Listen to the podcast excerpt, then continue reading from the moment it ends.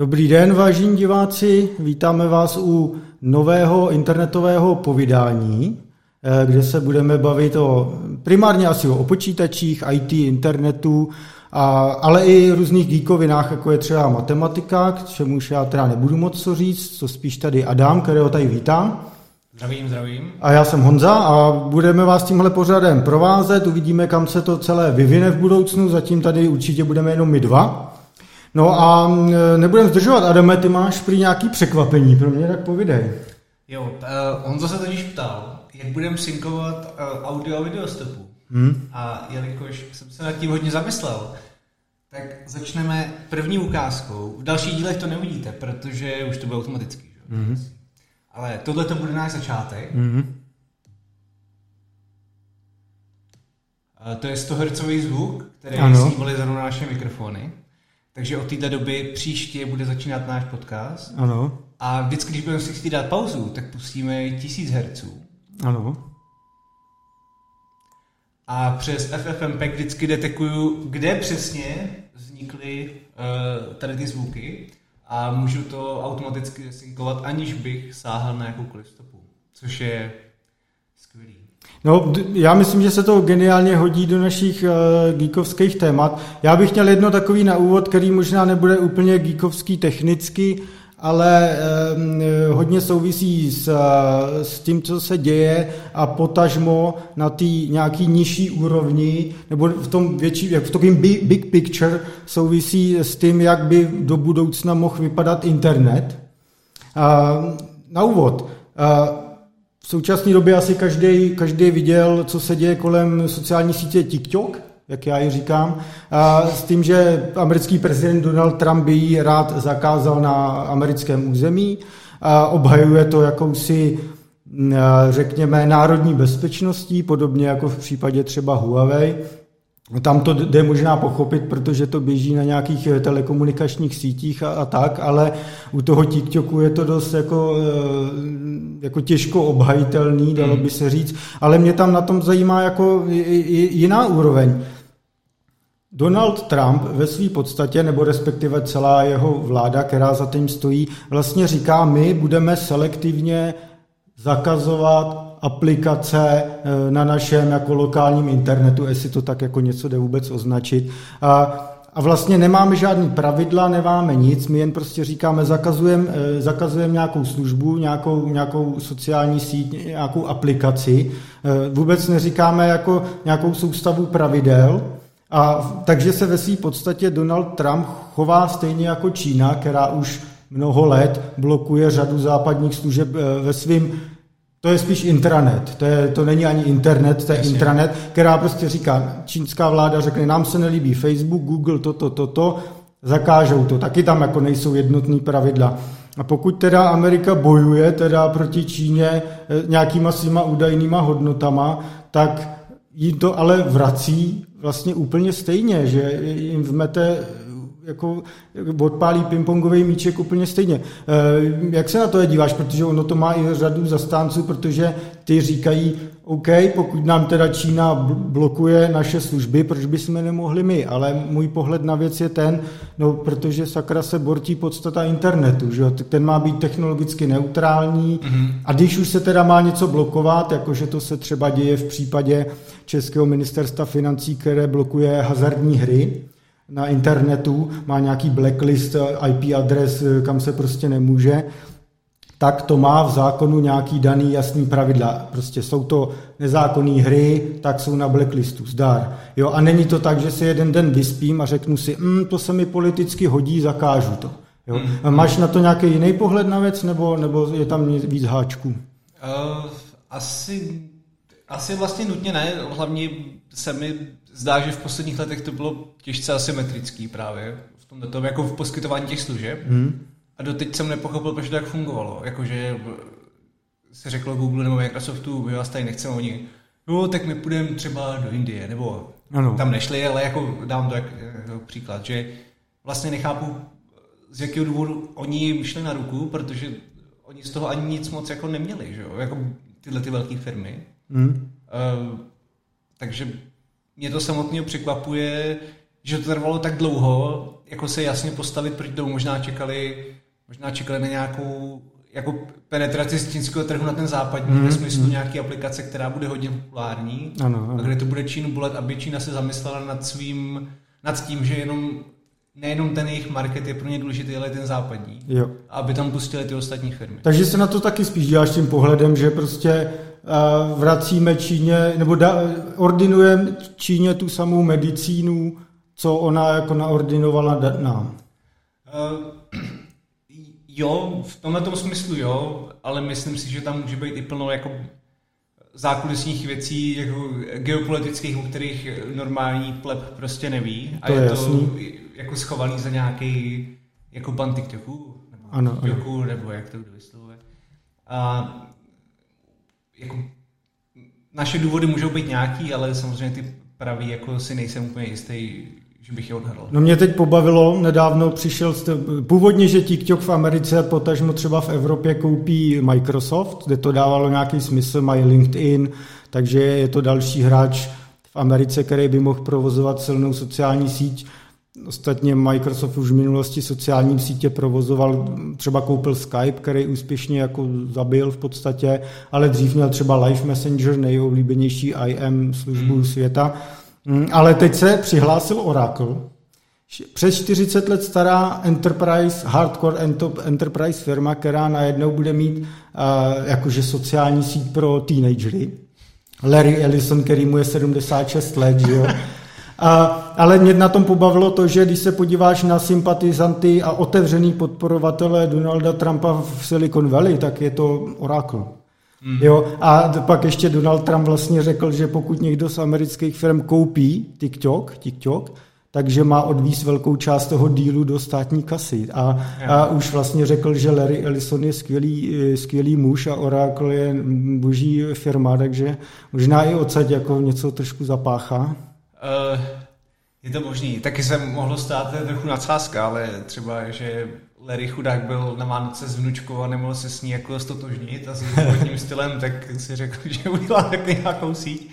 Ale nevím, jestli bych na tím mohl spekulovat, že jako, zrovna tomhle nemám jako dost informací. Jasně, jasně. Já jsem třeba si dělal z toho srandu na Twitteru, což je zase jiná sociální síť, že, e, že asi Oracle konečně potřebuje někoho, kdo by reálně používal Oracle Cloud Hmm. Protože, jak víme, to jejich jako penetrace trhu je asi, jestli budeme přehánět, tak 1%, 2% hmm. a spíš, jako bych řekl, míň, protože oni mají ve smlouvách stávajícím zákazníkům, to, tomu se říká nukleární položka, hmm. že ti napíšou, když to zjednoduším, ty, ty, ty, ty, ty budeš používat náš cloud, jinak ti tady zdržíme jiné věci, naúčtujeme ti něco, co jsme ti dřív neúčtovali, hmm. co jsi tady prostě zapnul a my to vidíme, jako poslali jsme na tebe softwarový audit a tak. Takže eh, to, z toho jsem si jako dělal srandu, že tam konečně ně, někdo důležitý poběží velký.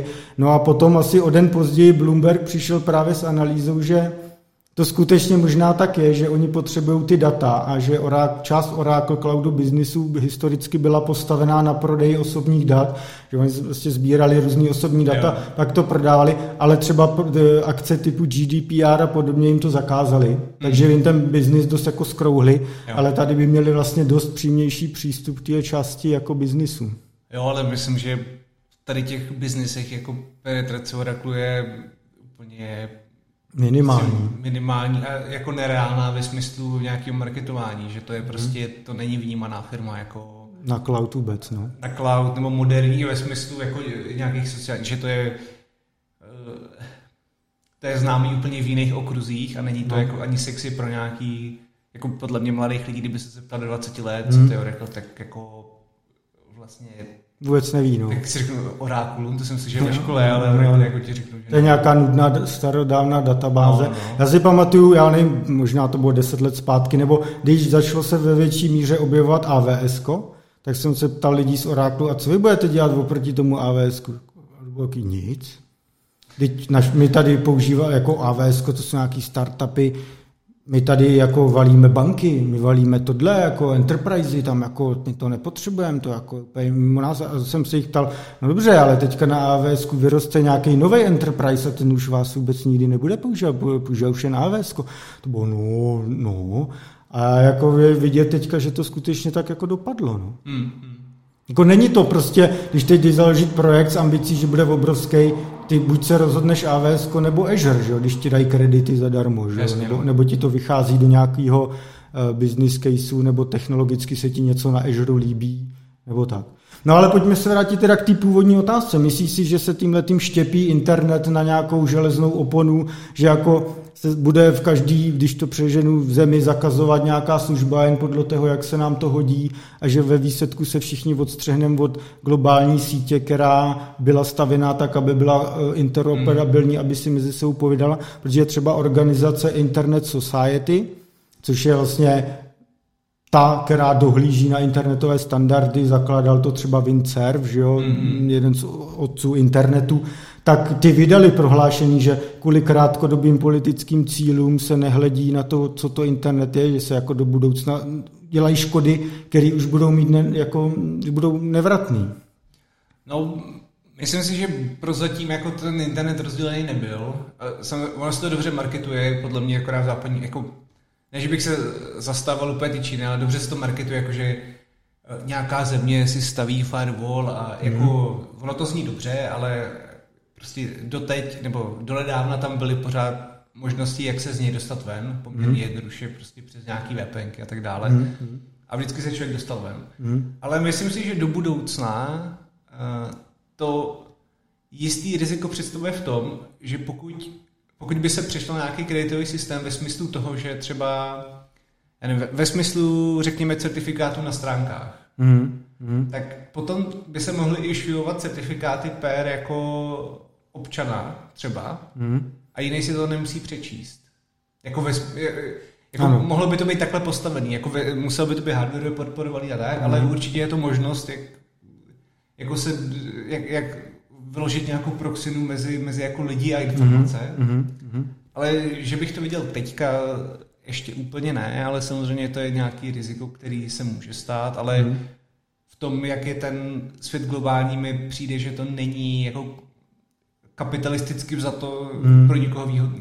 No to rozhodně právě, že si myslím, že tenhle merkantilistický přístup obecně jako k biznisu, že prostě dlouhodobě nemůže fungovat, že to není vůbec ničím zájmu než v krátkodobé politice, že chceš něčeho dosáhnout, protože, a my teď můžeme spekulovat, co tím chce třeba Amerika dosáhnout teď. Jo. Jo. No, mě tam ještě zaujala jedna věc tímhle, a to bude asi taková poslední, Vlastně nedávno bylo v americkém, eh, myslím, že to byl kongres, senát, teď už, a myslím, že kongres, teď už úplně to mám zmatený, slyšení vůči Big, Big Four eh, technologických amerických firmám.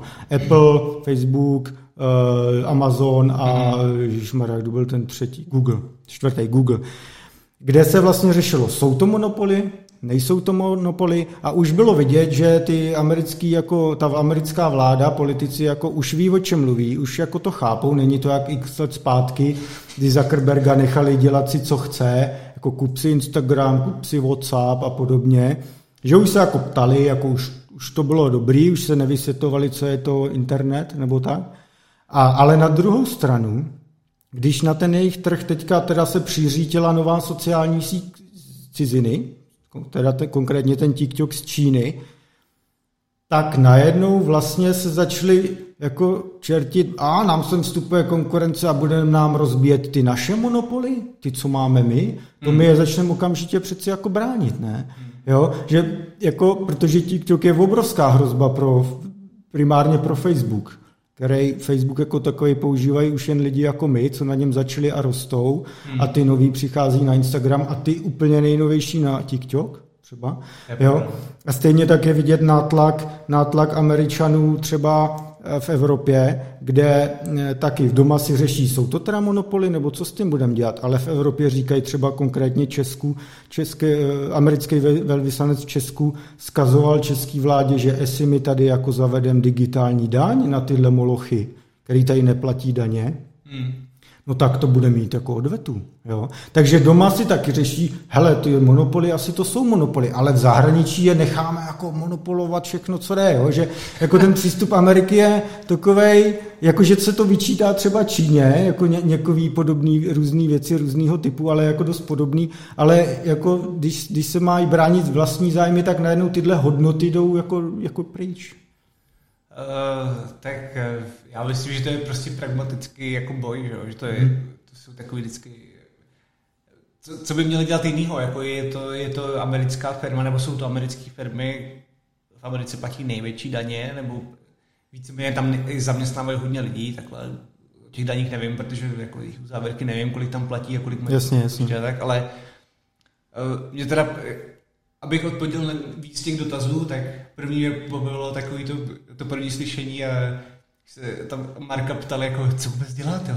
Prodáváme reklamy a Borec tam úplně, ježišmarja, jak to může prodat, že jo? Tak tam byl úplně jako vyřízený, taky mm. pravda, teďka ty slyšení byly o něco jako technicky zdatnější, mm. ale i tak já to prostě nechápu. Mm. Uh, jako zákonodárci mají snad jako desítky nějakých poradců, nebo měli, jako platím stát určitě nějak, má nějaký mm. budget na to a nejsou schopní se o tom ani bavit jako s tím člověkem, že to je hmm. prostě hrozný fail. Je, je pravda, že to furt na té úrovni není a na druhé straně je taky pravda to, že když se díváš každý rok, protože se zveřejňují e, povinně, kolik e, firmy třeba ze Silicon Valley nebo obecně technologické firmy utrácejí za lobbying v, v Capitol Hill, prostě ve Washingtonu a tak, tak to samozřejmě roste jako neuvěřitelným hmm. způsobem. By the way, Oracle je tam jeden z nejvíc, co utrácí, krom Google a tak. Takže jako ten tlak těchto těch amerických firm je tam gigantický a roste to zvlášť po té eh, době, co z Bílého domu odešel Barack Obama, který měl dveře otevřený hmm. pro Google a tak, pořád se s nima kámošil, viděl v tom budoucnost, když, to, když já si pamatuju, když jsem byl eh, ve Washingtonu kvůli práci, když zrovna byly volby a vyhrál Trump a byl jsem tam přesně v tu dobu, i tu noc, kdy se vyhlašovalo a tak, tak to byla mimochodem velmi zajímavá zkušenost, ale najednou prostě bylo, jen tam začali ty lidi od technologických firm chodit a říkali, no ty teď jako to, to bude jako totální změna. To jako my jsme tady měli teďka červený koberec přímo do White Houseu a teďka jako to je, to je konečná, to jako teď bude muset mnohem víc solit, jako tady. No. no tak, ale tak to si myslím, že i to je spíš obecná věc, asi když přijde nový prostě CEO nebo prezident, nebo to, ono to je jedno, tak musí nastavit jistý hranice, protože třeba ty lidi nezná, zvlášť, když je někdo volený na nějaký úřadu, tak hmm. si musí vydobít eh, nějaký politický postavení a podle mě k tomu potřebuje jako dát jasně najevo, že hoši už to nebude zadarmo a musíte se trošku snažit. Ale teda jedna, eh, co, co byla jedna z těch otázek ohledně toho monopolu, tak já si myslím, že tam oni s tím budou mít možná velký problém, protože jako rozdělit tyhle firmy do nějakých mm. uh, jako menších věcí, které jsou méně než celek v součtu, mm. v rámci jako toho, jak se ty lidi znají a, a co spolu dokážou dělat, je jako zbožný přání a jako spíš to bude na oko.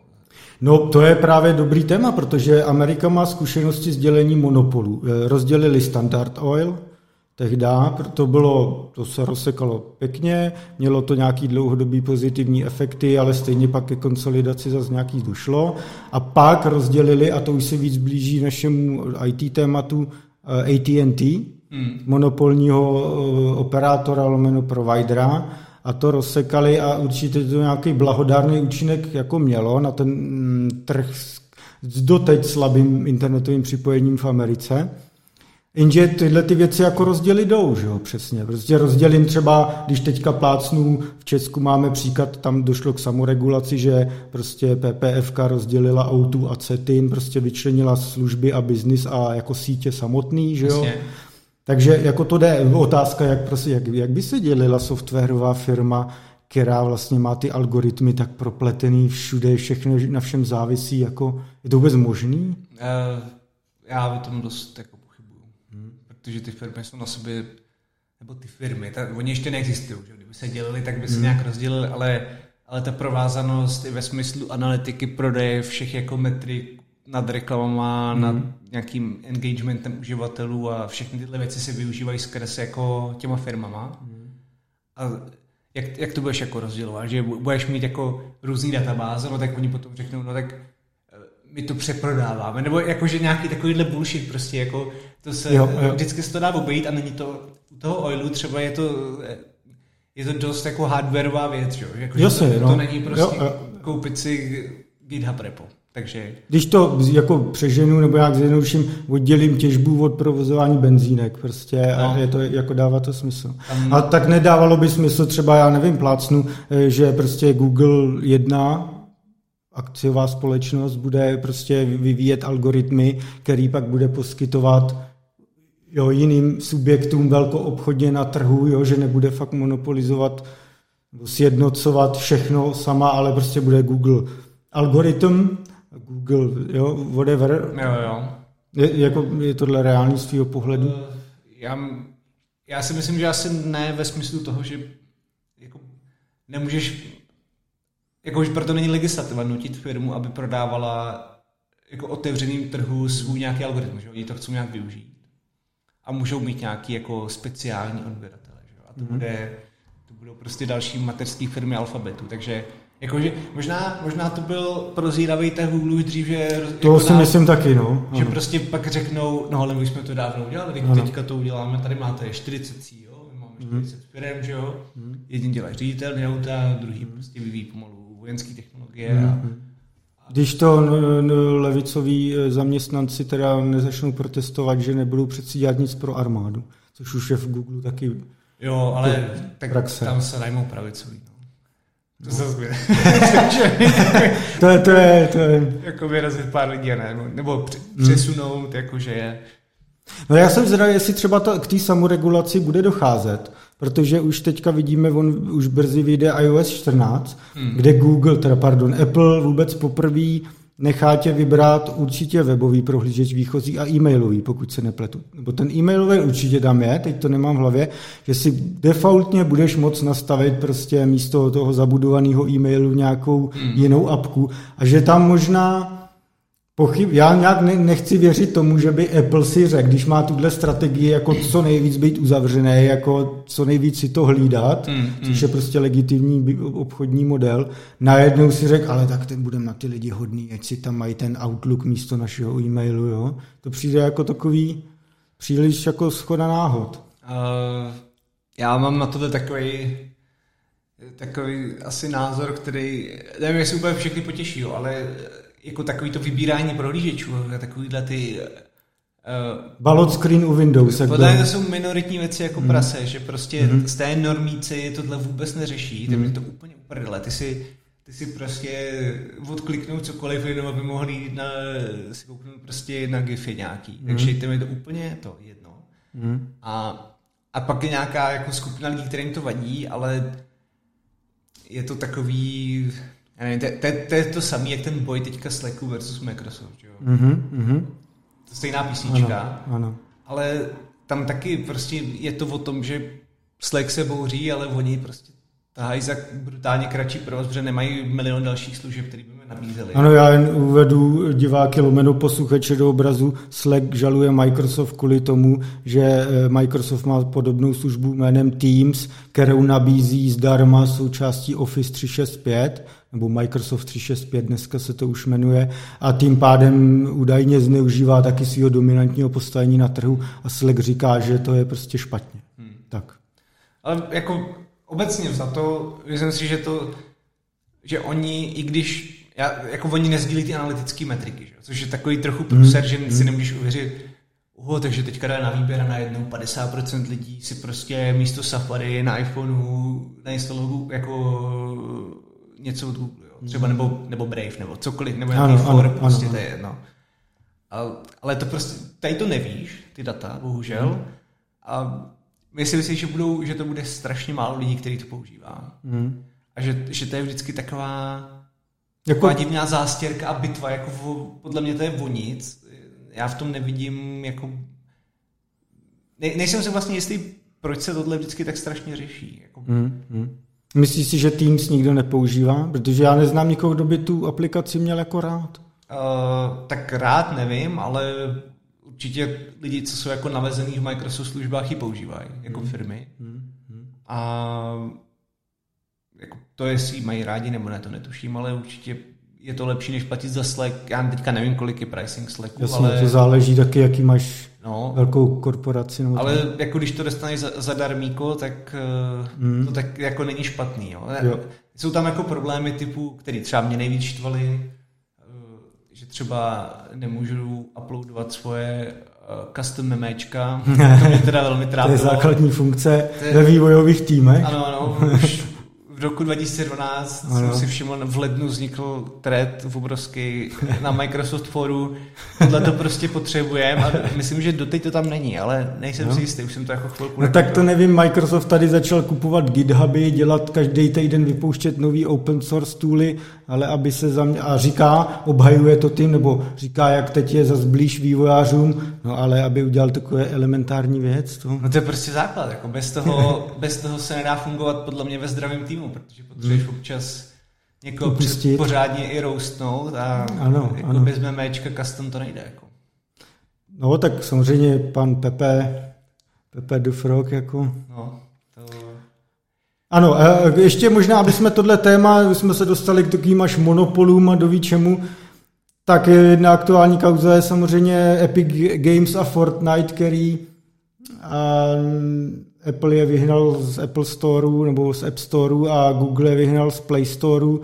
Tam je ten tvůj pohled na věc jaký? No, asi takový, že bych to říkal vyhnal teda. Mm. Že, že se nechali vyhnat mm. záměrně. Mm. A nejvíc se na tom překvapuje ta jejich kampaň, jakože jak, jak je ten hashtag Free Fortnite. Nebo ano, ano, ano.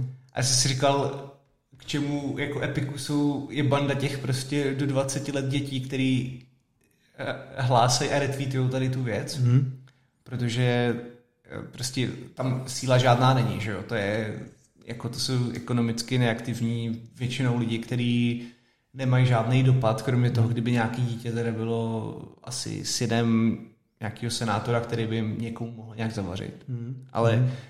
jinak jako ten jejich postup nechápu, hlavně to bylo promyšlený, že jo? Protože... No evidentně oni měli připravenou veškerou PR komunikaci, jako bylo evidentní, že to měli připravený no, předem no. všechno. No. A jako nerozumím tomu, já nevím, já jsem spíš za to, že pokud s něčím máš problém, tak jako to jako za zavřenými dveřmi prostě projednat mm. a ne měnit nějaký veřejný mění lidí, kteří tomu vlastně vůbec nerozumí, protože eh, když někomu musíš jasně řekneš, oni nám berou 30% a za to my si budeme za všechny. A to jsou takový ty, to jsou takový ty žvásty těch, těch, co jako klasicky zmanipulovat, a aby se jako bojoval za, za prostě. A takže si nemyslíš, že třeba, e, e, protože App Store je na Apple nebo na iOS a iPadOS jediný obchod s aplikacemi nebo legitimní, když neuděláš jailbreak nebo tyhle věci. Je to jediná brána, jak tam dostat e, legálně aplikace. Toho Google, Androidu to víceméně platí taky, ale tam ty jiný obchody samozřejmě dát jdou, ale nic na nich není, tak je to vlastně taky to samé. Ale takže myslíš si, že jako není pravda, že by třeba Apple držel monopol tady v tom ohledu, že prostě nemáš jinou možnost nešít přes něj, než mu ty desátky odezdat? Uh, to je tak... Já nevím, no, to je takový složitý, jako, to je jak říkat, že nebudu platit dálniční známku. Hmm. Jako je to stejný případ, jako taky bych mohl říct, že to platím z daní a zmi, jak, nebo jako připadá dobře, jako, a, jako není to asi úplně nejlepší přirovnání, co jsem v životě vymyslel. To je jedno, to nevadí. Ale řekl, že je to velmi podobný a že pokud přistoupíš nějaký systém, zvlášť podepíšeš smlouvu, ano, ano. valíš v nějakým systému, tak bys to měl jako vyřešit v klidu a ne valit jako cirkusácký čísla. Hmm. A že to vlastně, jim to stejně nepomůže. Apple to bude úplně uprdele. Tím to prostě zaříznou a oni tam přijdou prostě o, docela dost peněz a, a seberou si, Apple si to sebere jinde, ale hlavně u toho Google je to docela v pohodě, že jo, protože ten sideloading jako je easy. To a hlavně ale... on už vlastně Fortnite jde stahovat z APKčko no. z oficiálního webu Epiku dlouho, že jo. No, takže to je v pohodě. Co si myslím, že jako úmravní uh, Epic, tak, tak jsou ty vývářské nástroje, no. Mm. Protože prostě o to, když přijdeš, tak jsi v hajslu. No a to mě vysvětli, jako tady se bavíme primárně o, o Unreal Engineu, jak by mohl přejít uh, Epic o Unreal Engine na iOS, když se tady bavíme o tom, že, že prostě se bavíme o Fortniteu čistě. No, co tam za tím všechno je teda? No, oni, oni jako, co jsem z toho pochopil, tak oni chtějí jako odříznout všechny vývojářské účty Epicu. Jo, jo. Což jsou vývojářské účty, které spolupracují s APIčkem třeba metalu prostě mm. na iOS. A mm. to je samozřejmě jako hajzlu, protože oni pokud s tím nic neudělají a nemůžou ani vydávat ty věci a jako je to pro ně velký problém, no, takže si myslím, že oni jako vycukrujou a nějak to ještě zahrajou, že třeba aby nestratili tvář. No, i když jo. tak tvář před dětskama většinou Jasně. je asi no. jedno, ale... Takže, ale tak bylo by to zajímavé, kdyby zase by zase získal monopol na e, mobilní herní engine na iOS by získalo Unity, zase kdyby nebyl Unreal Engine, což ale věč, už jako dost jako majoritní platforma nebo engine. No, no uh, to by se asi mohlo stát, ale Jo, to si to jen fantazie. Ale to je vlastně docela vtipný, že, že to zmiňuješ, to mi vůbec nenapadlo, že jo? Protože využívání Unity a Unrealu je, mám dojem, eh, free, pokud že jo, pro personal usage nějaký hmm. omezený, ale pokud hmm. začneš prodávat, tak začneš platit procenta. Ano, je to freemium. A já si ale myslím, že ty procenta jsou taky kolem 30. Hmm. Nebo já, já nevím, teďka by mi nikdo netahl za slovo, ale hmm. tak si představ, jako, že přijdou vývojáři všech her, co používá Unreal a řeknou, hoši, tak to teda vole vašich 20% na to mám pěkně sedu. Jo. E, já si to, no tak oni teda nemůžou jen tak jako sideloadovat jejich jako logiku grafiky do nějakého engineu jiného, jo? To je mm-hmm. jiná věc. Ale je to svým způsobem dost podobný, protože taky jako Epic vlastní nějakou platformu, kterou využívají jiní lidi a platí za to rentu. Jo. Na druhou stranu on prostě můžou říct, ale na jako hry na iOS a na Android můžeš vyvíjet v jakým chceš engineu, jako, jako nejseš jako limitovaný jen na jednu vstupní bod. Jako.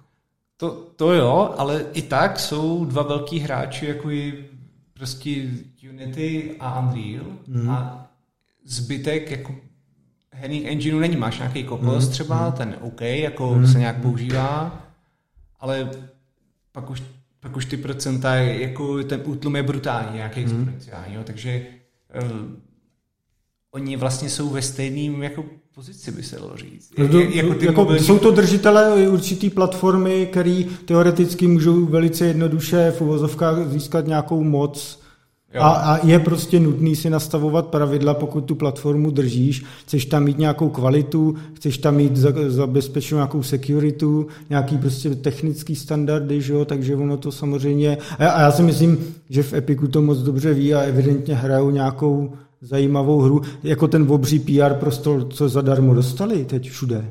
To je jako gigantický, že jo? To je...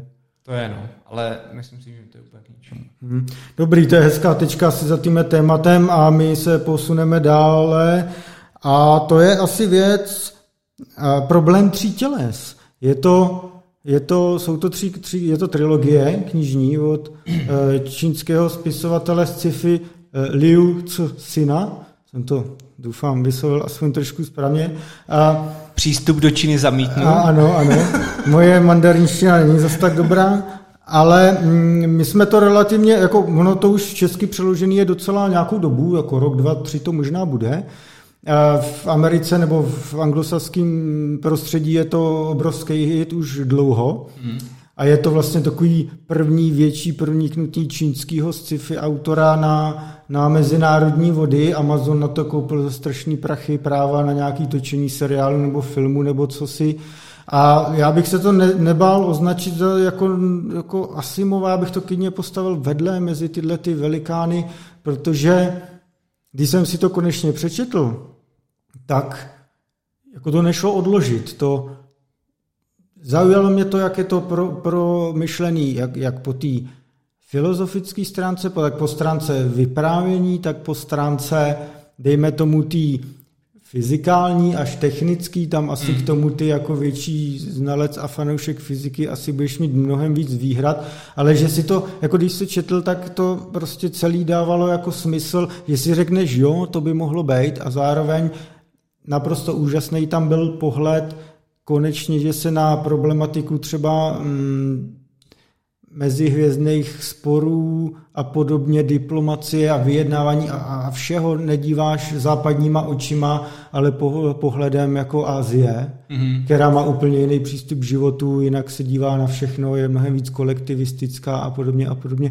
Takže tímhle, jsem, tímhle zdlouhavým úvodem jsem chtěl jen odpálit jako moje nadšení a pokud se nemýlím, ty jsi byl nadšený taky, ale asi trošku to mnohem víc rozveď.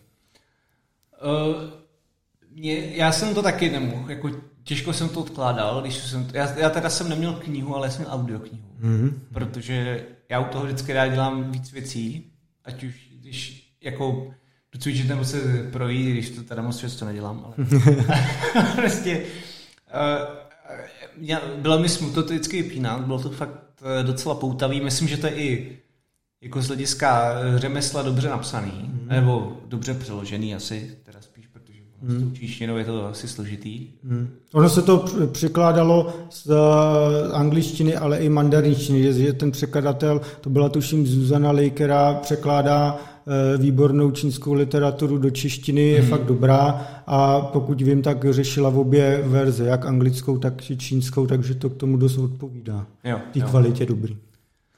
No a jako my asi nechceme nějak spojovat, možná ani mě je to je líto možná říkat. Jasně. Záznam, no, takže no. ale celkově ten příběh se mi zdal hezký, i to i několik těch linek, který se tím jako vynuli tím příběhem mm. a, a to o tom, jak je vlastně těžký se vypořádat s nějakou jako mimozemskou rasou, která mm. je na tom lépe než my, mm. protože kdyby na tom byla hůře, jak se s ní nebudeme vypořádat. Ano, ano. A bylo to, bylo to hrozně příjemné čtení, no. Jenom občas asi z těch technických částí mě přišlo, že mě, mě třeba zaujalo plno jako věcí, které byly ke konci zmíněny, které teda hmm. nebudu jako říkat, ale hmm. týká se to nějak dimenzí. Ty, přesně tak, přesně tak. A to mi přišlo trošičku, že bych tam rád viděl nějaký hlubší ano. jako věm uh, matematický, to by mě asi víc bavilo, protože to, než by to úplně plavalo na vodě, ale hmm zasloužil by se nějaké vysvětlení, protože si myslím, že plno lidí, co to potom slyší, tak to vnímá čistě jako popis reality, ale hmm. nechápou to intuitivně. Ano. Jo. A, a myslíš si, že třeba to snad nebude takový spoiler, že tam to už je hned v té první knížce jádro, pak nějaký zápletky, tak jsou prostě tělesa jménem Sofon, který byly vlastně na zemi posány tak, že se můžou skládat a rozkládat 2D do 3D a naopak, jako to ti přišlo jako logicky vysvětlený? Uh, no, určitě bych to nezatracoval. Mm-hmm. Jako, jako jedna věc, abych na to mohl přesně odpovědět, tak bych musel říct, ano, dokážu to sestrojit. Ano. Jo, takže je to prostě ta otázka na to, nebo ta odpověď na to je, je jako je složitý dát, jo. Ale Myslím si, že to tam bylo pěkně jako udělané ve smyslu toho, že by to mohlo být a že to není až taková hloupost. Mm. A že jako v různých dimenzích platí různý pravidla, mm. že to jsou jak jsou věci objemné a tak dále, mm. nebo jak je co daleko. Takže myslím si, že to tam bylo vlastně docela pěkně udělané. Mm. Mě na tom třeba zaujala i ta část jako druhá knižka se jmenuje Temný les a je to vlastně princip princip, jakoby, hm, aby jsme zase právě moc nespojovali, ale je to prostě tak, že někdy někdo na někoho útočí jen proto, že neví a je si nejistý a neví, že ty, jestli nezautočíš první, mm. jo, kdybych to zjednodušil. A mně to přišlo úplně geniální, ten princip je úplně stejně se často objevuje na zemi, v nějakých válečných sporech. Typicky, když se divíme Rusku z našeho pohledu, že někdy dělá úplně nesmyslné věci, říkáme, proč, proč útočí, nebo proč tamhle něco zase hmm. straší. A z pohledu Ruska, z té historie, Oni prostě tenhle princip jako mají, hele, musíme dřív obsadit sousedy, než oni, dřív, než oni obsadí mm. nás, že, že přemýšlejí tímhle tím způsobem temného lesa a e, ta knížka to jako geniálně jako roztáhla do nějakého celovesmírného jako jo, jo. prostoru a to mi přišlo úplně jako nářez. To bylo skvělé. No. Uh, mně, se, mně se to líbilo na tom uh, právě jako hled, nebo v tom z hlediska expanze vesmíru kvůli tomu, že to dává smysl, protože když jako máš jednu věc, kterou vlastníš, což je tvoje planeta, tak se o ní jako musíš nějak bránit, protože pak jsi vyřízený, když si ji mhm. ztratíš. Mm-hmm. Když se to potom přirovnává jako k těm mezilidským vztahům nebo tak, tak mi to trošku hapuje, protože máš prostě tisíce jiných holek nebo chlapů. Nebo jo, jako jo, jo. můžeš se vždycky s někým jiným prostě dát do nějaký party, tak je to celkem jedno. Ale v tom právě, že máš tu pos, jako poslední věc, jak můžeš přežít, tak mi to přišlo ano, úplně to bylo... jako skvělý. No, jak to bylo udělané. No, mě tam ještě jedna přišla věc zajímavá, to je taky, není snad spoiler, to je taky hned vlastně na začátku knížky, je tam je ta druhá civilizace, který se říká Trisolaris, to pokud vím, i stejně se jmenuje ta planeta, ne? že oni tam řeší problém se strašnou nestabilitou počasí, takže se musí ve výsledku vystěhovat a hledat jiný útočiště. A souvisí to s tím, že jim tam obíhají různě nějaké planety, které jsou nepředvídatelné. A mě, já jsem na začátku, když jsem vůbec nevěděl, o čem to dál bude, tak jsem si říkal, že oni tam jako řeší princip entropie na takový jako úplně jiný úrovni, jako na úrovni přežití, že, nebo princip nějakého chaosu a nahodilosti, jo, že jako trošního bordelu, že nevíš, co máš dělat a nic jako... A toto mě jako pak překvapilo, že se to otočilo úplně jiným, úplně jiným směrem. No, já teda doufám, že nebudu kecat, hmm. protože ten výzkum možná už nějak pokročil, ale jde o to, že jako vypočítávání drah eh, tří a více jako těles hmm. v rámci nějakého pole, ať už je to gravitační nebo magnetický, je poměrně složitá věc, která se dá nějak numericky, mm-hmm. ale není to jako, nemáme proto exaktní jako rovnici, jo. Mm-hmm. Takže a tam je ten problém, že to nedokážeš předpovídat, což mm-hmm. Teda rasy jako byli oni, mě to trošku připadá zvláštní, že by to nemohli numericky jako nasimulovat nebo tak, ale, ale to, co se tam dělo, ten chaos ve smyslu toho, že že měli zimu a horko a ano, ano. nebo na ně gravitačně působily jiné planety, které jim úplně prostě změnily životní podmínky, tak to je úplně možný. Hmm. Ale tam právě byla super myšlenka těch tří těles, ale myslím si, že tady ta zrovna civilizace by byla schopná jako to numericky spočítat, nebo hmm. numericky předpovídat do budoucna. Jo. Na druhou stranu se třeba neuměli dostat do čtvrté dimenze a třeba to řešení mohlo souviset až tím, když znáš něco víc a to my právě teď ještě nemůžeme tušit. To se, no to nevím, jestli spolu souvisí, ale hmm. myslím si, že to jako by to mohli, pokud byli pokročili a měli by na to dost jako výpočetní síly, tak to mohli udělat i, i v tom, jak žili, jo. Hmm. Ale tuhle tu věc jsem naposledy viděl před třeba pěti lety, když jsem se o to nějak jo. zajímal a nevím, možná, možná už tam jsou nějaký jako pokročilejší věci, jak to hmm. spočítat a predikovat, ale tohle byl ten důvod, no, proč hmm. oni měli tady ten problém. No já bych tomu snad dodal, abyste si to všichni přečetli, protože je to fakt jako něco úplně výjimečného.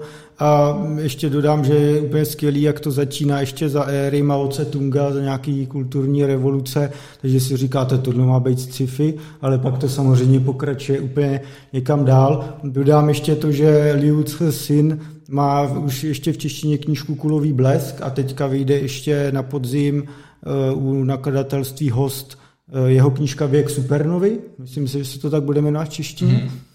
A to má být taky velmi zajímavý. A ještě Liu Cixin uh, podle jeho uh, sbírky povídek, v angličtině je to Wandering Earth, vzniknul čínský velkofilm, jeden z nejdražších, já jsem na tom byl, když jsem byl zrovna v Číně, když to mělo nějakou premiéru, tak jsem na tom byl v Shenzhenu v kině a bylo to jako mega hit, mm-hmm. tak jako narvaný ty sály. Číňani konečně byli hrdí na nějaký svý sci-fi, který uh, se dostalo i na Netflix, takže na západě to můžete vidět uh, na Netflixu.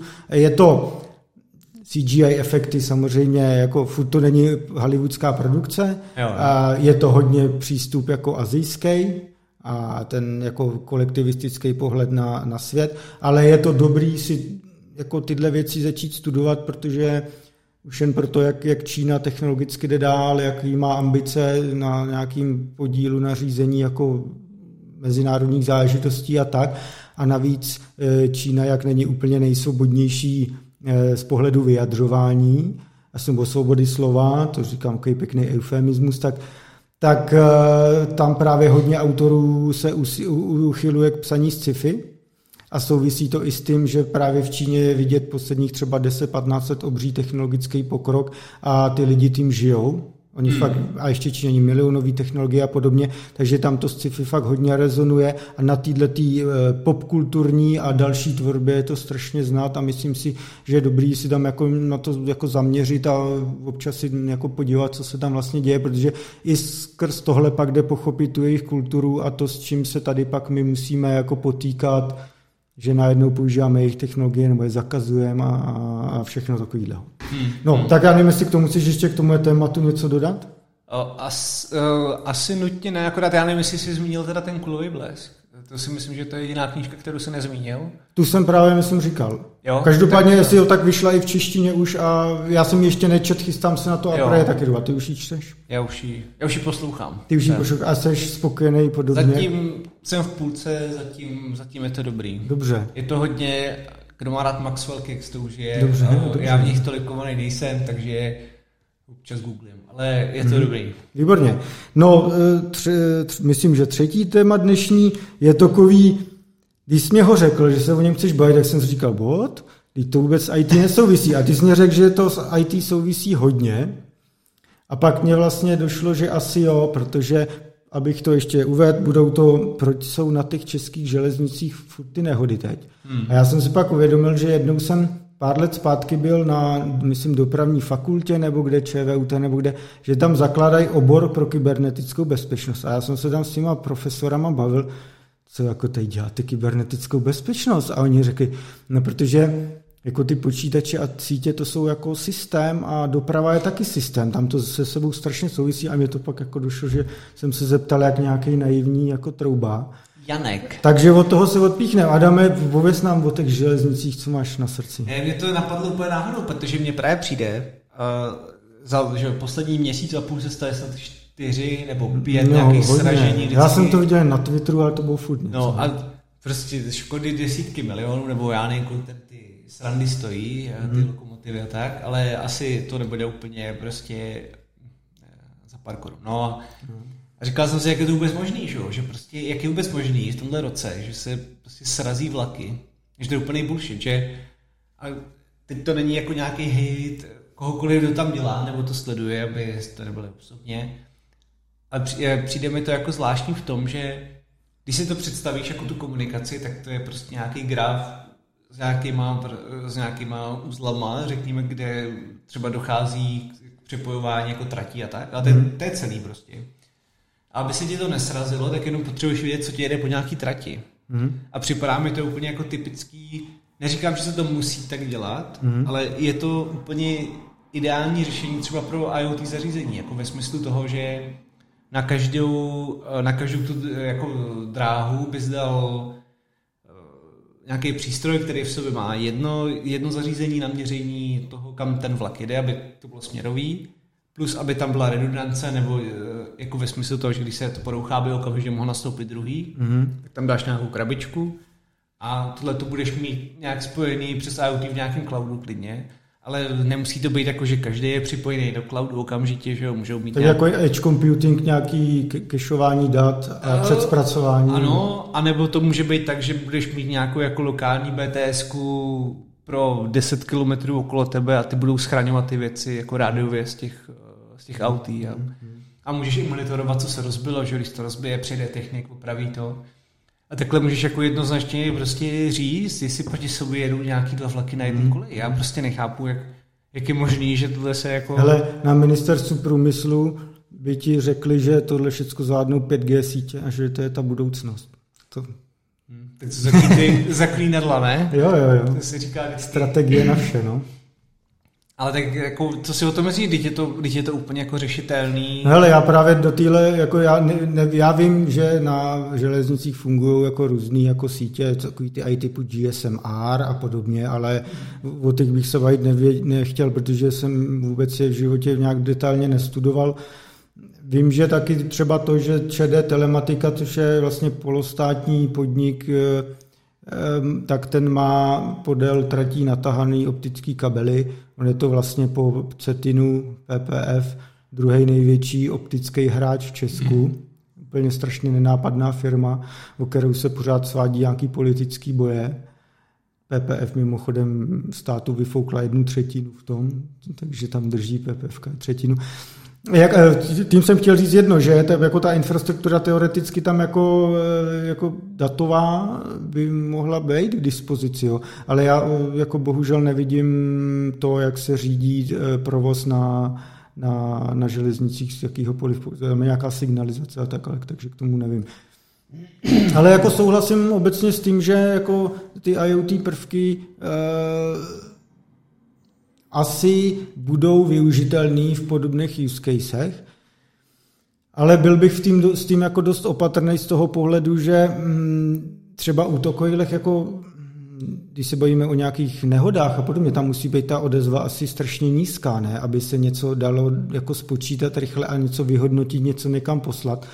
Kdybych měl posílat syrový data hned do cloudu, tyjo, do Azure, hmm. někde do Frankfurtu, tak myslíš si, že to bude jako spolehlivě fungovat? Nebo? Myslím, že to...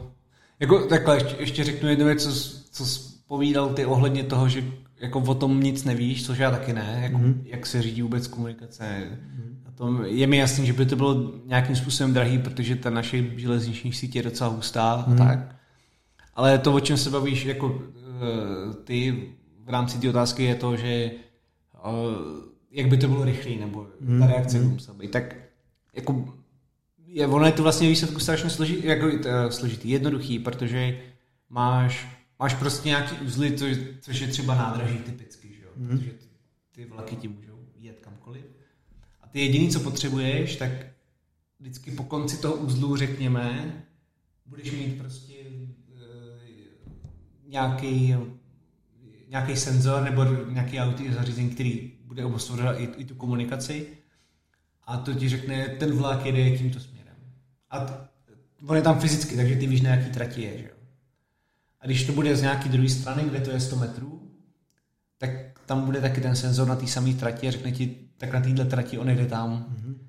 A je to hned, že jo? Tam jako... Jo, takhle, jo. Že prostě... Takže bys tam nedělal žádnou mega složitou analytiku někde, že to narveš do kavky, nebo já nevím do čeho. Já myslím, já myslím, že těm lidem, co napálil ten vlak, by úplně stačilo, kdyby tím někdo zavolal. No jasně. Jakože nepotřebujou... Jo, jo, jo, jo. Nebo že by někdo potom si tam... Uh, já nevím, jestli můžeme ty No, že by si jako honil perko, že teď jsem to rozdělil v Rabbit MQ, ale nebo prostě, nebo, jakože každému to by bylo jedno. Ale... Já bych chtěl vidět takový státní e, projekt na přesně těchto technologiích, to by bylo hodně zajímavý. No. no.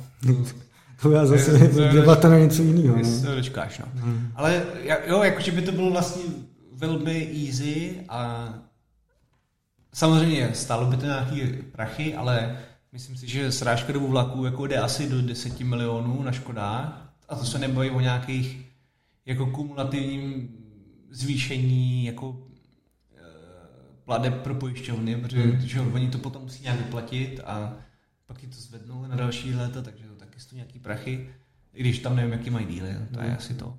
Ale prostě je to úplně jasná věc, jak to udělat, aby nedošlo ke srážkám. Hmm. Hotovo, jako. Hmm. A nemusíš nic řešit a je to prostě je to solve problem. Tak já nevím, proč se to pořád děje. Mě to přijde zvláštní. Na to se musíme zeptat našeho superministra, který ovládá dvě ministerstva. Ať si teda, když, když ovládá ministerstvo dopravy i ministerstvo průmyslu, jestli tam teda to 5G nasadí a tohle bude dělat. A to, je, to, je, to je jedno, tohle téma jsme, myslím, vyčerpaný a pojďme na další. Eh, téma je vyčerpaný, ale stačí vysílačky, nepotřebujeme 5G. Dobře. Já bych tam měl vysílačku Nějaký walkie talk. přepínačem, ty vole, a myslím, že by to taky fungovalo. Možný to je, no. Možný to je. Uh, no a další téma, s kterým už snad nebudem tak dlouho zdržovat, váš drahocený čas uh, čerpat, tak je takový ještě ne úplně oficiální, ale už se o tom začíná mluvit, prosakuje, že by se na burzu mělo vydat uh, takzvaný IPO, primární úpis akcí takže prostě na burzu by mělo vstoupit eh, milované a nenáviděné Airbnb. Já bych tomu měl jen takový svůj hlavní poznatek. Já jsem strašně zvědavý, až eh, tahle firma přijde na burzu, jak se změní valuace a co se všechno ukáže v tom účetnictví a hospodaření, protože Airbnb je z mýho pohledu podobný biznis jako třeba Uber, hmm. v tom smyslu, firma brutálně zainvestovaná eh, venture kapitálem, rizikovým kapitálem, která ho nabrala bambiliony A, ale vlastně nikdy ne, ne, ne, jako, a ještě nešla na burzu, nešlo Uber na burzu, tak měl obrovský valuace, obrovský, obrovský ohodnocení. No a jako ta firma vlastně nikdy vlastně nevydělávala, jo. To jsou prostě strašně ztrátový biznis a je to taková ta hra, dnešní hra Silicon Valley, že ten biznis je výhodný pro, ty, eh, pro ten rizikový kapitál, že oni to tam natlačí, pak to teda nějakým způsobem zhodnotí, ale ve hmm. výsledku je prostě na burzu ztrátová firma, která žije pak už jen na nějaký těžký jako pokrový hře, kde jako není reálný pořádně ziskový udržitelný model. Podobný je to s rozvozama jídla. Když se teď podíváš na ty, jak byly e- exploze s rozvozem jídel, Jo, pak nastala obrovská konsolidace, pořád se tam děje to hromadu Uber Eats, vstoupil do Česka, pak zase odešel, pak zase někoho koupili a, a podobně. A že vlastně je takový známý pořekadlo, který bohužel teď nevím, kdo ho vyslovil první, ale takový na rozvozu jídla se prostě nevydělávají miliardy dolarů. Prostě ty marže na tom, že někomu dovezeš jídlo, jako takový nejsou, nebo rozhodně neodpovídají těm brutálním investicím, kteří do toho typu biznisu jako se nalili. A já jsem z toho pohledu zajímavý, co ukáže pak eh, účetnictví Airbnb, protože hmm. když se jde na burzu, tak se tohle samozřejmě všechno musí odevřít eh, pokud možno samozřejmě nesfalšovaně, i to se samozřejmě pak děje. Měli jsme tady teď třeba i aféru Wirecard, která samozřejmě byl úplně jiný pří, příklad, ale Falšovat to samozřejmě jde eh, mnohé věcí. Takže já jsem primárně na u Airbnb, než cokoliv zvědavý tady na to, co to udělá, co to ukáže o hospodaření firmy tohoto typu. Jo. Uh, já mám takový dojem, že možná 2017, 2018 oni měli nějak, jako hlásili nějaký zisky, ale je pravda, že jako kumulativně za všechny roky ano. jsou jako docela Eh, jako krvácející takový predátor, co utíká hmm. před tím brutálním kulometem. A prostě je to, já na tohle mám uh, asi podobný názor. Hlavně teda to načasování je vtipný, protože oni teďka dostávají těžce jako ekonomicky na prdel, mm-hmm. zvlášť kvůli tomu, co se teďka děje. A uh, ne, nejsem si tak úplně jistý, jestli ty peníze půjdou na rozvoj platformy, anebo mm. vlastně placení vůbec jako, jako na platy. A, na provoz prostě. A, pr, no ano, že to jako tam já si teda nedokážu přímě představit ani do čeho oni jiného by to investovali kromě marketingu, jo? Jako mm, mm. ve smyslu nějaký, jako samozřejmě na nějaký vývoj, ale, ale jako nějakou jako disrupci, takový to debentní slovo, jako podle mě oni z pohledu toho, jaký biznis dělají, oni nemají. Mm. A takže v tomhle jsem bych byl jako velmi opatrný, kam to vlastně půjde ty peníze. Mm, A aby to nebylo tak, že tam to lidi nasypají a oni tím zalepí ty díry právě no, po, no. po venture investorech, kteří chcou třeba odejít nebo mm. mají nějaký smlouvy, že teďka jim to končí nebo mm. tak dále. Mm. Je to prostě taková ta typická hra Silicon Valley o tom rychle obsadit trh, narvat tam prachy, co to jde, obsadit to a pak to vykešovat a už vlastně jako se o to nestarat dál, co to vlastně je. Totiž tahle ta etapa Silicon Valley, která přišla právě s Kalaníkem a Brian Česky a ty, prostě Airbnb mm-hmm. zakladatel, tak já to nemám rád vůbec to dnešní Silicon Valley. Pro mě ty technologie ze Silicon Valley, potažmo celé Ameriky, vždycky byly ty hardcore ve smyslu, já nevím, Intel. No, ten nový Oracle. čipy nebo... Jo, skvělé technologie, které prostě byly od začátku postavené na nějakým a smysluplným produktu, který vydělával peníze. Jo. Google byl úžasný, když samozřejmě taky z začátku neměl jasný business model, ale jako byla tam obrovská nějaká jako technologie za tím. Já neříkám, že třeba za Uber nebo Airbnb nejsou technologie, samozřejmě oni používají výborný, jako e, výborný ať už to jsou různý mikroservisy, a tak tyhle firmy to většinou nějakým způsobem protlačily, jo, ale pro mě ta stěžení inovace třeba, která umožnila vůbec nástup těchto služeb, byla eh, třeba tohle umožnil nástup iPhoneu, Uh, úsporných mobilních čipů samozřejmě, jinak by ten iPhone nevznikl. Hmm. A pak samozřejmě tohle umožnil až nástup třeba LTE v Americe, že jo. Díky tomu vyrostla to byl ten fundamentální pokrok, který umožnil vznik tohodle a mně přijde, že tohle to už dělají lidi, kteří k těm technologiím nemají takový ten vztah, že už to nedělají ty technologové, ale že to dělají takový ty a zase taky se nechci nikoho dotknout, ty salesáci, co už jako staví na těch úplně božích jako vynálezech, no. ale už nad tím dělají takovou jako ah, takový šmelení skoro, jako je to, je to takový, no, je to takový, jako já tomu mám samozřejmě velký respekt, abych takovou firmu v životě nevybudoval, jako, jo, vůbec, jo. Ale jako jen jsem chtěl říct, že tuhle ta, tahle ta éra Silicon Valley mě nebaví, hmm.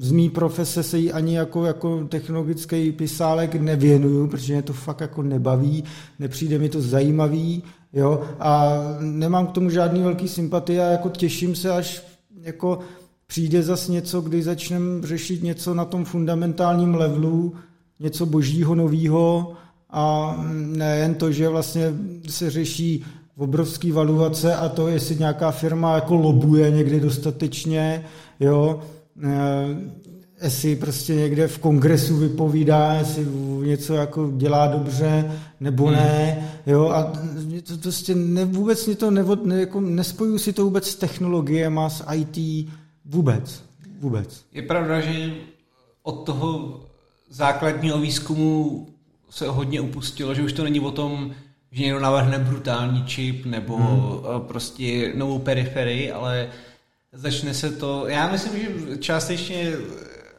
kdo nesledujete Karmaka na Twitteru, tak byste To byste začít. měli, ano, souhlasím, to je a bůh. Zrovna myslím včera nebo předevčírem, dneska je uh, 21. Uh, před zářím, což je srpen, že? Mm, asi jo. Jo, možná. Uh, tak postoval svoje video z nějaký, z nějaký školy, kde Eh, dostal prostě honorabilis, nebo honorabilis titul, jakože ve smyslu, jako takový ten, on to nevystupoval, ale dostal mm. to, že já nevím, jak se to jmenuje. A součástí toho jeho, je, je, jako jeho řeči bylo i to, že máme lidi, kteří jako jsou milionáři tím, že jako propojili pár JavaScriptových knihoven, mm. nějak se jim to podařilo, mm. ale podle něj to není ta věc, jak by se IT a jo, život inženýrů měl vyvíjet, ale že je to hlavně o porozumění věci a vytváření ano. jako nových, nekonvenčních myšlenek a v tom je ta mm. síla jako té vědy nebo IT, jo, ano, že, že ano. ruku v ruce to, to v tom jde a že, že cítil jsem z toho hodně takovou, že on tím taky jako částečně možná pohrdá. Tady tím postupem, já si myslím, že tvůj. určitě. To zmínil, já ještě, aby všem bylo jasno, je to John Carmack, spoluzakladatel i softwaru, takže Doom. To byl ten technický mozek za týma průlomama počítačové grafiky a vlastně toho, že PC je to, co dneska je, takže všechny ty enginy, Quake a, a tak. Mm, a je to Vlastně mě to teďka úplně přesně připomnělo, teďka na Netflixu vyšel uh, nový šestidílný mini dokument High Score o historii videoher a v posledním šestém dílu je, se řeší i nástup jako Duma a tak, takže 3D hmm. grafiky a zase tam je John Romero, což je ta druhá půlka i softwaru, který vlastně má jako všechny, všechna čest, to byl designer Wolfa Duma Quakea, všechna čest, že udělal takový pěkný jako designy a všecko, ale na něm je vidět, že od té doby žije jen tou minulostí. Jako v tom dokumentu žádný Karmak nevystupoval, on už nikdy nebude asi vystupovat a že by někde povídal o tom, jak dělali, jako, jak dělali Duma. John Romero furt objíždí svět s přednáškami, jak jsme programovali Duma, jo? Dneska ty principy jsou úplně zastaralý, jako to už je jak fakt vzpomínání dávné hvězdy, když to od Karmaka nikdy to je neslyšíš a ten jen valí budoucnost, nebo jako to, co jako přijde, takže teďka vlastně se zabýval léta Oculusem, že jo, VRkem, to je pro něj ten nový průlom v grafice, tom vlastně úplně nový způsob vnímání jako virtuální reality a, a komunikace s počítačem a, a tohle je přesně, přesně ten borec, který mě fascinuje, na rozdíl od eh, Airbnb nebo Johna Romera, který fakt žije minulostí. No. Tak eh, já bych, no, jak jsi to pojmul, tak eh, jako Romero a Airbnb má možná mnohé společné. jako v tom, jak se ta firma prezentuje a jak to má být disruptivně takový ty keci, když to prostě karma v klídku tam si sedí a vymýšlí průlomové uh, věci, nový engine nebo něco. který jako dají základ jako úplně novým věcem. No. No to je pravda, no, protože třeba i v tom dokumentu High Score je, tam e, Romero vypráví, jak napsal tiskovou zprávu, že vyjde Doom, když neměli ani čárku kódu a napsal, jak to jako bude nejlepší na světě. Naštěstí mu to vyšlo tehdy, ale pak víme, že eh, co on to měl tu firmu, jak dělal Daikatanu Ion Storm, myslím, že tam měl jen velkohubý keci a pak z toho byl mega průšvih, že jo. O tom, o tom je mnoho dokumentů na YouTube úplně skvělých, o, o, tom, jak to byly megalomanský na který dostal strašně investice. Ano.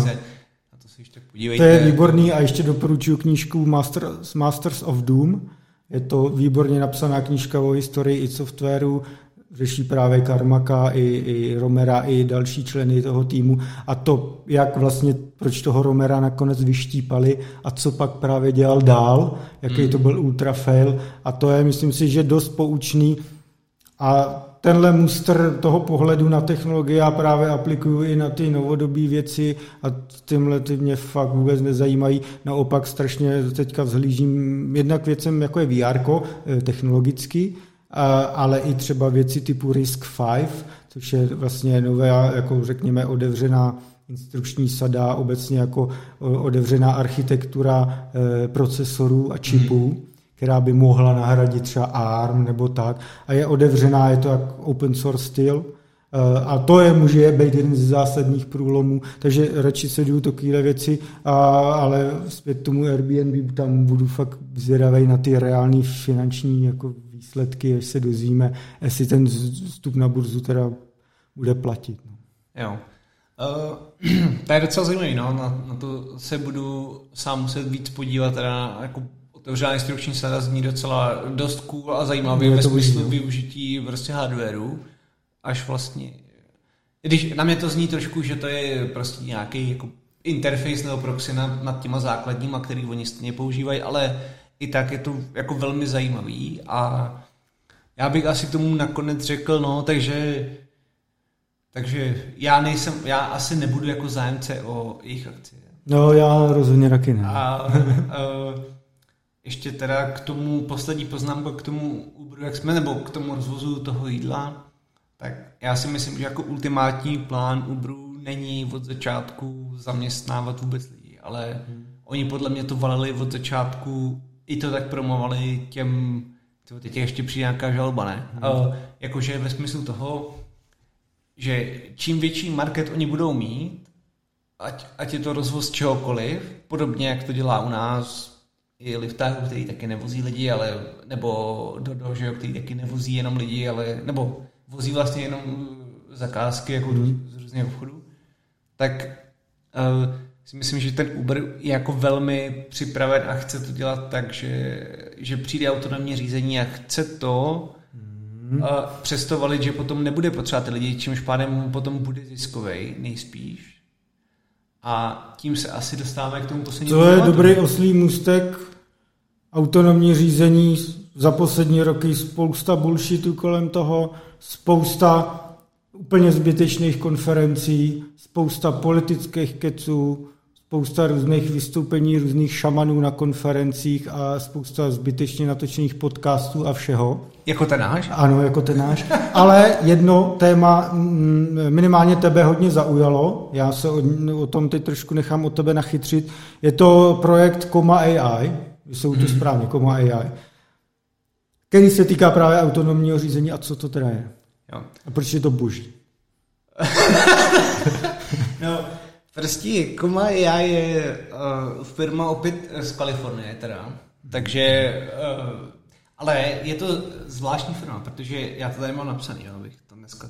Mm. Uh, je to firma George Holce, mm. uh, ten člověk má mimochodem kanál na uh, Twitchi i YouTube, mm. takže tam si můžete pokecat o čem chcete s ním a uh, Koma AI se teda za mě, ještě teda mimochodem, abych vás trochu jako jste dostali erekci z toho, co ten člověk dělá, nebo dělal dřív, tak mám takový dojem, že on, on byl hacker dřív. Hmm. Uh, udělal jailbreak na iPhone hmm. a hacknul PlayStation 3. Hmm. Uh, pak měl nějaký, občas musel k soudu a tak. A potom založil teda Komaje. No a Komaje se zaměřuje na autonomní řízení aut, ale vzal to trošku z jiného konce, protože nevěří na takový to jako enhancování aut různýma senzorama. Jasně, prostě nějaký lidary. A tam, no, no. Uh-huh. ale dělá to čistě z video inputu, který máte pod uh, zpětným zrcátkem na autě. Mm-hmm. A je to, to, jako je to velmi vlastně zajímavé, můžete se podívat na jejich stránky, jak, jak jim to funguje. Je to poměrně nechci říct nějak super úspěšná firma, jako nej, nemá miliardovou volivoci a nedělá takový ty přednášky, protože kdybyste poslouchali někdo toho George, tak on je prostě od toho spíš dělá prdel, jo? že vždycky, když někdo přijde a Jo, a teďka tady už máme čtvrtý stupeň a osmý stupeň, taky takový ten člověk vždycky, a vy bílci nemáte vůbec nic. A on je takový, má prostě malou firmu a snaží se to nějak rozvíjet. A my jsme se o tom už s Honzou teda jednou bavili, okrajově a e, tam mi to funguje trošku jinak, protože třeba, že když člověk nastoupí do Tesly, tak tam je plno senzorů, který člověka navádí. Tohle to se dá zapojit do stovek aut od různých výrobců. Já ten seznam najdete na Koma.ai a funguje to tak, že to zapojíte do nějaký řídící desky auta. Nevím, jestli tomu říká řídící deska, protože autům rozumím asi jako svádění nebo takového. takže vůbec. ale prostě to se tam jenom zapojí, dá se ta kamera pod to zpětné zrcátko a ono už to dokáže automaticky analyzovat jo. všechno, co se kolem toho auta děje. Uh, je to hodně takový zajímavý projekt, protože oni třeba povídali o tom, i ten George, že uh, mají různý data třeba mají z Ameriky, z Jižní Ameriky, kde je to takový víc jako maňána, vole, Jasný, a to řízení je prostě šílený. Velmi nevyspytatelný. No a i třeba z Evropy, takže oni musí jako ten jejich prostě model uh, že, AI jako že mají prostě, prostě moc, strašně moc inputů a nepředvídatelného cho, chování, který musí brát v potaz. No oni spíš jako, on mluvil o tom, že musí jako veškerý data, co ty nahraješ jako zákazník komy, tak oni vlastní. Jo, to je prostě nějaký smlouvy, že oni to můžou analyzovat a vytvářet z toho lepší model. Mm.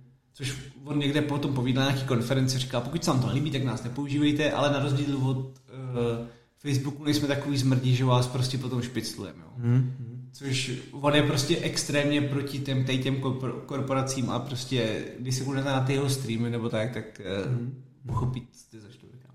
A právě mluvil o tom, jak je vtipný, že oni musí klastrovat ty data jako z Jižní Ameriky nebo mm-hmm. z mhm. Jižní Evropy oproti Severní Americe, protože ten styl jíždění je úplně jiný. Takže kdyby to navalili na sever, prostě mm-hmm. to auto tam bude úplně jako eh, předpokládat strašný, jako šíleně nepředpovídatelné věci pro nás jako Evropany, mm-hmm. severní nebo střední, který jezdí autem. Jo. A a, takže to je, to je tak zhruba o té jejich firmě, no. Tak... No počkej, já tak jako si dám pod zrcátko jeden nějaký senzor, co to je zač? To je jako 360 stupňový, co si, nebo ne, kamera, ne. nebo... Ale to je, to je prostě forknutý Android, Aha. který je nasypaný, ne, teďka nevím, jaký oni používají čipy, ale e, je to taková krabička, má to jenom jednu kameru, hmm. která snímá, nevím, jaký je ten úhel, jestli je 50 stupňů, něco takového, nejsem to na tam napsaný. A s tím, že oni mají ještě zpětnou kameru, aby snímali tebe. Mm-hmm. Takže oni jako eh, sledují tvoje chování toho typu, kdyby jsi usnul, tak prostě... Taký expressions prostě. Jo. Asi, no. Takže, co, což třeba, já mám takový dojem, že v Tesla tohle stále není právě, mm. že uh, ty musíš nějak držet volant, že jo, v Tesle, nebo mm. aspoň, jo, oni mají nějaký uh, kapacitní, takže se to musíš nějak dotknout, ale obecně za to by bylo mnohem lepší, že jo, technologie jako vědět, ten člověk je zhůru a kouká se dopředu. Což samozřejmě, kdyby si zdal ty, taky ty braille, víš co, jak máš otevřené možná, no, jako nebo chcela, že oni budou snímat. Jako. Jasně, no, jasně. Ale to takový joke. No, a takže tam jsou ty, jenom tady ty dva snímače. Kamera dopředu a na řidiče s tím, že tě to pak začne jako jebat, když se nevěnuje řízení a jinak to vlastně je naučený čistě z milionů prostě kilometrů toho. Jako Takže je to pak normálně už jako klasická nějaká neuronka, jako... Jo. jo. No a v čem je ten teda ten tak boží trik, že, a, že je to tak jako... No v tom, že máš prostě Toyota 200K jo. a nechceš jo. si kupovat, nebo nemáš peníze na to, aby si koupil za míč a půl jako testu trojku, tak si koupíš tady jo. tu kravinu a nevím, to stojí asi 10 litrů zapojí se to tam. V dolarech nebo v... v korunách. V korunách. 500 dolarů to myslím stojí. A, a, a takže ty dostaneš už předtrénovanou krabičku, která se pak ještě nějak zpětně ne, dotrénovala? to ještě funguje jinak. To ještě hmm. funguje jinak. Ty dostaneš ten hardware, který potom je propojený jako do cloudu. A to dokáže, a, a takže musíš nějakou konektivitu real-time rychlou? Nebo... A, ta konektivita myslím, že musíš možná zařídit ty, ale nechci teďka kecat, protože mě to vůbec nezajímalo. Jako hmm. já jsem se o to, mě, mě zajímala ta technologie, ne to, jak je to propojený. Jak, Jasně. Jako my bad, ale... No a dobře, tak eh, OK, a teď jako tady ještě u těchto věcí problematika, jako ty si tohle prostě koupíš do auta, v nějakého startupu. Mm. Jo? Nasadíš to a pak se něco stane a, co, a, a jako teď se třeba vybouráš jo? A, a svedeš to na to řízení a teď u soudu. To nejde. Tam, tam je nějak ve smluvních podmínkách, myslím, že jako oni za to nezodpovídají. No a to je právě ta věc, která vůbec není právě ještě právně jako pořádně jako všude možně ošetřená ve smyslu. Nikdo nechce zodpovídat za to, když se vy, vyvouráš v jeho autonomním jako systému. Že? Jo? A teďka jako zákaz, jako chápu ten technologický pohled, který je samozřejmě cool, že? to je boží. Ale tady do hry vstupují strašně tyhle ty aspekty, že nejen, že ohrožuješ teda sebe, tak dejme tomu, že jako si vezmeš zodpovědnost za svou smrt a nebudeš teda žalovat, a mrtvý bys asi ani nežaloval, ale kdyby se třeba vyboural, řekneš, dobrý, tak jsem prostě šel do, do toho rizika s tím, že je to na moje riziko, jako na, na moje triko. Ale když bys jako někoho zabil, že? A teďka jako co? Uh,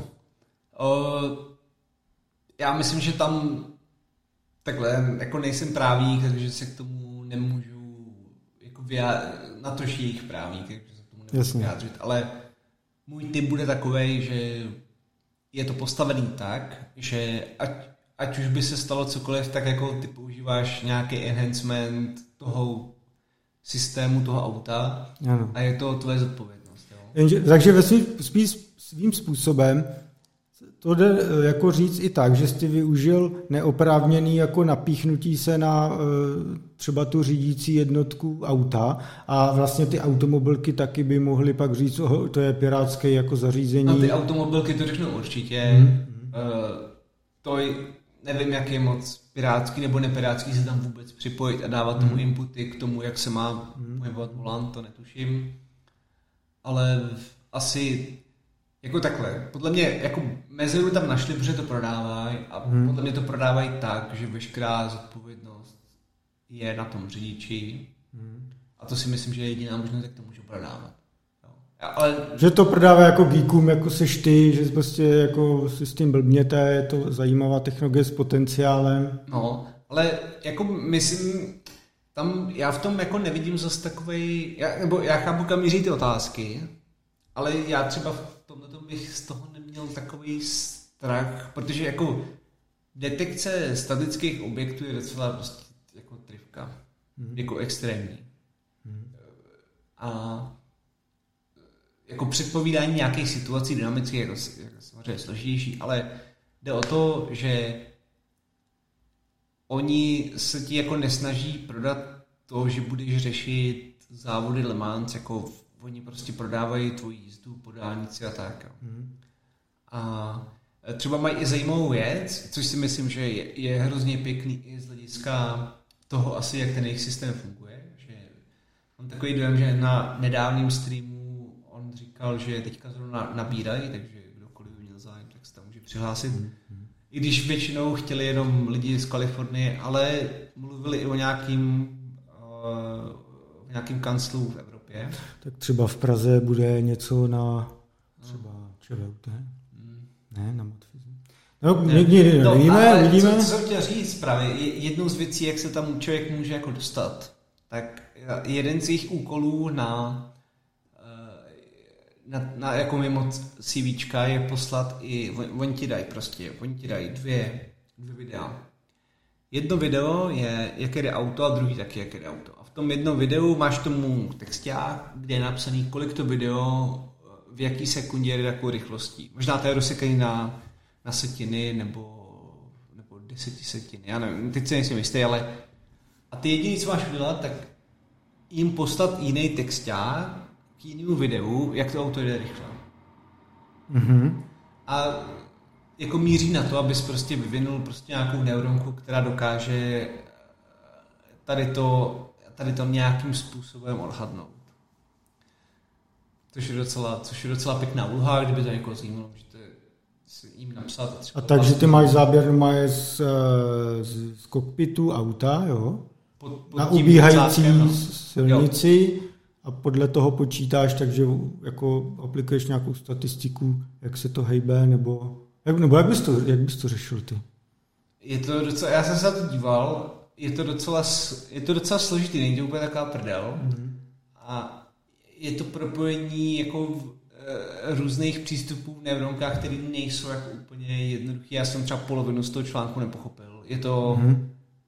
e, je to jako skládání různých věcí, které nebyly až tak, uh, které se nedaly vysvětlit. Jako bylo, bylo to velmi jako zaměřené na ten problém a já jsem třeba nechápal v nějakých částech vůbec o čem mluví, protože mi to přišlo úplně mimo. Jakože třeba já bych to řešil intuitivně úplně jinak, Mhm. takže když jsem to načítal, tak jako do to intuitivně nechápu, takže pro mě je to jenom informace, ale nemám ji vstřebáno. Mhm. Ale není, není to jako snadná věc, no. Ale každopádně, pokud by někdo v tom byl jako hodně vzdělaný, tak můžete jim napsat, poslat jim výsledky a, A založit vývojový centrum v Praze. Jo. Nebo v Brně klidně. a aspoň by na vás byl někdo hrdý v vaší. Konečně. Konečně by na vás byl někdo hrdý. My, my jsme hrdí na to, že jsme zvládli první díl našeho čehosi, eh, z čeho ještě nevíme, co se z toho vlastně vyvine a jestli to vůbec jako vznikne tohle. Buď se na nás díváte i s videem, nebo jenom posloucháte zvuk. To, to teďka ještě vůbec nevíme, to zjistíme až teďka zmáčkneme čudlík stop. Každopádně my vám děkujeme za pozornost, to bylo pro tento díl všechno. A pusťte si nás i příště, zatím neslibujeme kdy, protože zatím jedeme ve velmi alfa verzi testovací, ale rádi bychom za vámi chodili pravidelně eh, s podobnými eh, tématy, které nás baví, týkají se technologií a já Adamovi děkuji, že eh, zajímavě povídal a vám děkujeme za pozornost a budeme se těšit příště na viděnou lomeno slyšenou. Já děkuji Honzovi a příště. Čau.